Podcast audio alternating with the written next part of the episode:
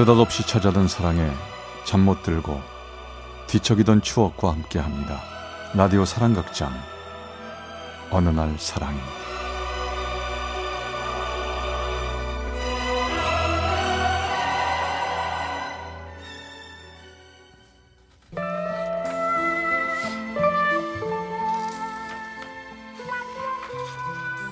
어느 날 사랑이 제 127화 또 다른 인연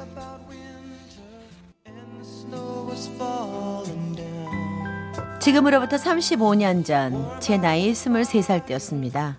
시골에서 쭉 농사일을 거들던 저는 아버님 친구분의 소개로 광주에 있는 샤시와 창호를 납품하는 작은 회사를 소개받았습니다. 먼저 일은 어떤 일인지 또 취직을 하면 당장 숙식할 집도 알아볼 겸 광주로 올라가게 됐지요. 달랑 전화번호와 대충의 약도만을 들고 전 광주의 양동시장을 찾아갔습니다. 한적한 시골과는 사뭇 다른 소음 많은 도시가 적응이 잘 되질 않더군요. 아 이거 여기 어디쯤인 것 같은데 이, 위치는 맞는 것 같은데 이, 이 이쪽 아 저, 저쪽인가? 아무리 이리저리 둘러봐도 거기가 거기 같고 전 한참을 시장통에서 헤맸죠. 그러다 지나가는 한 젊은 아가씨에게 용기를 내어 길을 물어봤습니다. 아 저기요 저 말씀 좀 여쭙겠습니다. 혹시 여, 여기 어딘지 아시겠어요? 이 시장 근처에 있다고 들었는데.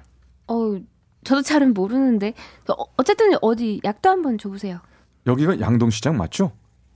분명 양동시장 근처 이 창대 공업사라고 했는데. 어디요? 창대공업사요? 예. 혹시 거기 아세요? 아 그럼요 근데 거긴 무슨 일로 가시는데요? 아, 일자리 때문에 가요. 아버지 친구분이 소개를 해 주셔서요. 아 그러시구나 어쨌든 저 따라오세요 아, 아니에요. 저기 그냥 설명만 해 주시면 돼요. 아 참 그냥 따라만 오시라니까요 우리의 첫 만남은 바로 그랬습니다. 잠시 후 그녀는 어, 제가 찾고 있던 바로 그 회사로 저를 데려다 줬습니다. 알고 보니 그녀는 그 회사 직원이었어요. 근데 아까 아버지 친구분 소개로 오셨다고 했죠? 어디 보자. 아빠가 여기 메모를 하셨던 것 같은데. 어, 여기 있다.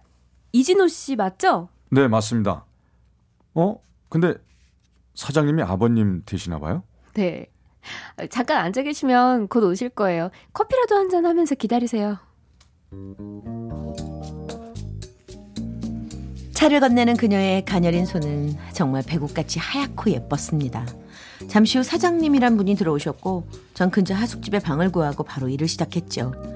처음에 모든 것이 낯설고 힘들었지만 그녀와 같은 공간에 있는 것만으로도 전 설레고 행복했습니다. 힘들게 배달을 끝내고 오면 그녀는 제게 꼭 시원한 음료수를 건네주었죠. 힘들죠? 음료수 좀 드세요. 아, 참. 그리고 이거요. 어? 아니, 웬 수건이에요? 냉장고에 시원하게 넣어, 넣어 둔 거예요. 목에 걸치고 일하세요. 더운 날엔 이게 최고라고 아빠 늘 냉장고에 물수건 넣어두시거든요. 아빠 거 몰래 빼왔어요. 그렇게 우리들의 사랑은 조금씩 커져만 갔습니다. 부유한 환경 때문인지 그녀는 참 티 없이 맑고 아름다웠습니다. 그러던 어느 날 전 모처럼 쉬는 주말 그녀에게 데이트를 신청했습니다. 저 혹시 이번 주말에 뭐예요? 아무것도 안 하는데요? 왜요? 제가 서울 가면 꼭 한번 해보고 싶은 게 있었는데요. 그거 같이 좀 해줄래요? 그게 뭔데요? 덕수궁 돌담길 걷는 거요. 조, 좋아하는 여자랑. 예? 그날 이후 우리는 자연스럽게 연인이 되었습니다. 회사에서는 전혀 티 안 나게 우린 몰래 몰래 사내 연애를 한 셈이죠. 하지만 사랑이란 게 참 숨기기 힘든 모양입니다. 1년쯤 지났을 무렵 사람들은 우리가 사귀고 있다는 걸 점차 알게 됐죠. 그러던 어느 날 그녀가 은행 일로 사무실을 잠시 비울 때 사장님께서 절 부르시더군요. 이봐, 진호군. 잠깐 얘기 좀 하지. 아, 네. 말씀하세요, 사장님. 음, 저, 아, 자네 말일세, 에, 우리 미진이랑 사귄다는 말이 있는데, 그게 사실인가? 아, 저, 저, 그, 그, 그게, 그게, 내가 사실이냐고 묻지 않나. 저, 미리 말씀드리지 못해 죄송합니다. 처음부터 말씀을 드렸어야 했는데 자네 지금 생각이 있는 건가 없는 건가? 어? 예? 아, 저 대체 무슨 말씀이신지요? 혹시 미진이랑 미진이랑 진지하게 만나고 있었단 말이야. 당장 마음 정리해. 자네하고 우리 미진이는 어울리지도 않아. 그리고 회사에서 일하라고 월급 주지 연애질하라고 월급 주는 거 아니야. 알아들었어? 사장님, 당황스럽고 화나시는 건 알겠는데요. 대체 제가 어디가 어떻게 그렇게 마음에 안 드세요? 어디가 마음에 안 드냐고? 음, 직원으로서는 마음에 들어. 하지만 내 딸의 짝으로는 영 아니야. 자네 내 말 무슨 다, 무슨 말인지 무슨 뜻인지 알아듣겠지? 전 아무 말을 하지 못하고 다시 하던 일을 하기 위해 제자리로 와 앉았습니다. 그런데 화가 나서 밖으로 나가시며 하시는 사장님의 혼잣말이 제 가슴에 커다란 멍을 만들어버리고 말았습니다. 에이, 쥐뿔도 뭐 없는 놈이 시골 촌놈 주제에 취직까지 시켜줬더니 감히 내 딸을 넘봐. 응, 나원 살다 별. 어휴. 전 더 이상 아무 일도 할 수가 없었습니다. 하지만 아무것도 모르는 그녀는 외근 갔다 오는 길에 국화빵을 쌌다며 제 입에 넣어주더군요. 오빠, 아 해봐. 아, 됐어. 그래, 얼른 아 해봐 어서. 어, 딴 직원들 오기 전에 아. 전 그녀가 국화빵을 제 입속에 넣어주려고 하는 순간 그녀의 손을 확 뿌리쳤습니다. 아마도 그녀의 사랑을 뿌리쳤던 거였는지도 모르겠습니다. 왜 그래 갑자기? 무슨 일 있어? 미안해. 나 지금 바쁘니까 이따 퇴근하고 보자. 전 그날 이후 고민을 하고 또 고민을 했습니다. 그리고 진정 나를 위하고 그녀를 위한 것이 무엇인지를 생각했지요. 결국 전 그녀와 헤어지겠다고 결론을 내렸습니다. 미안하다. 이제 그만 헤어지자. 그게 무슨 소리야? 혹시 아빠 때문에 그래? 그, 너무 걱정 마. 우리 아빠는 내가 설득해 볼게. 아니, 널 정말 좋아했던 건 사실이야. 하지만 날 버리면서까지 널 택할 마음은 없어. 오빠, 그게 무슨 소리야? 오빠가 화난 건 이해하겠는데. 아니야, 너 이해 못해. 사람은 누구나 자기 기준에서 이해할 뿐이야. 솔직히 사랑하니까 널 놔준다. 뭐 그런 변명 그런 거 안 해.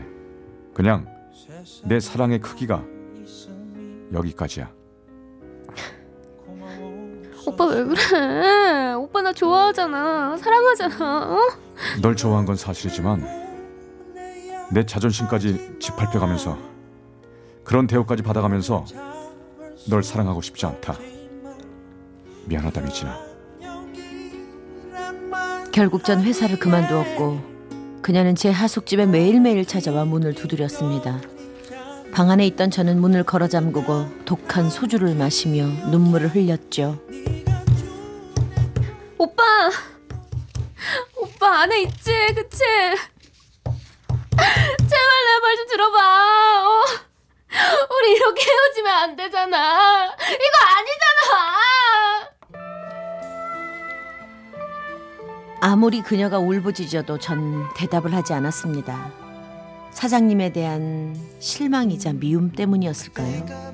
아님 나의 현실이 너무나 괴로워서였을까요? 결국 그녀와 저의 사랑은 아프게 끝이 나고 말았습니다. 그때가 아마 제 인생에서 가장 힘든 시기였던 것 같습니다. 그런데요, 바로 그때 저를 다독여준 사람이요. 바로 우리 하숙집 딸이었습니다. 그녀와 저의 애절한 아픔들을 모두 바라본 그녀. 제게 측은지심이 생겼다나요? 결국 저는 제 첫사랑 스토리를 누구보다 잘 아는 하숙집 딸과 결혼해서 지금껏 잘 살고 있습니다. 첫사랑은 너무나 아팠지만 전 진정한 사랑을 찾은 셈이죠.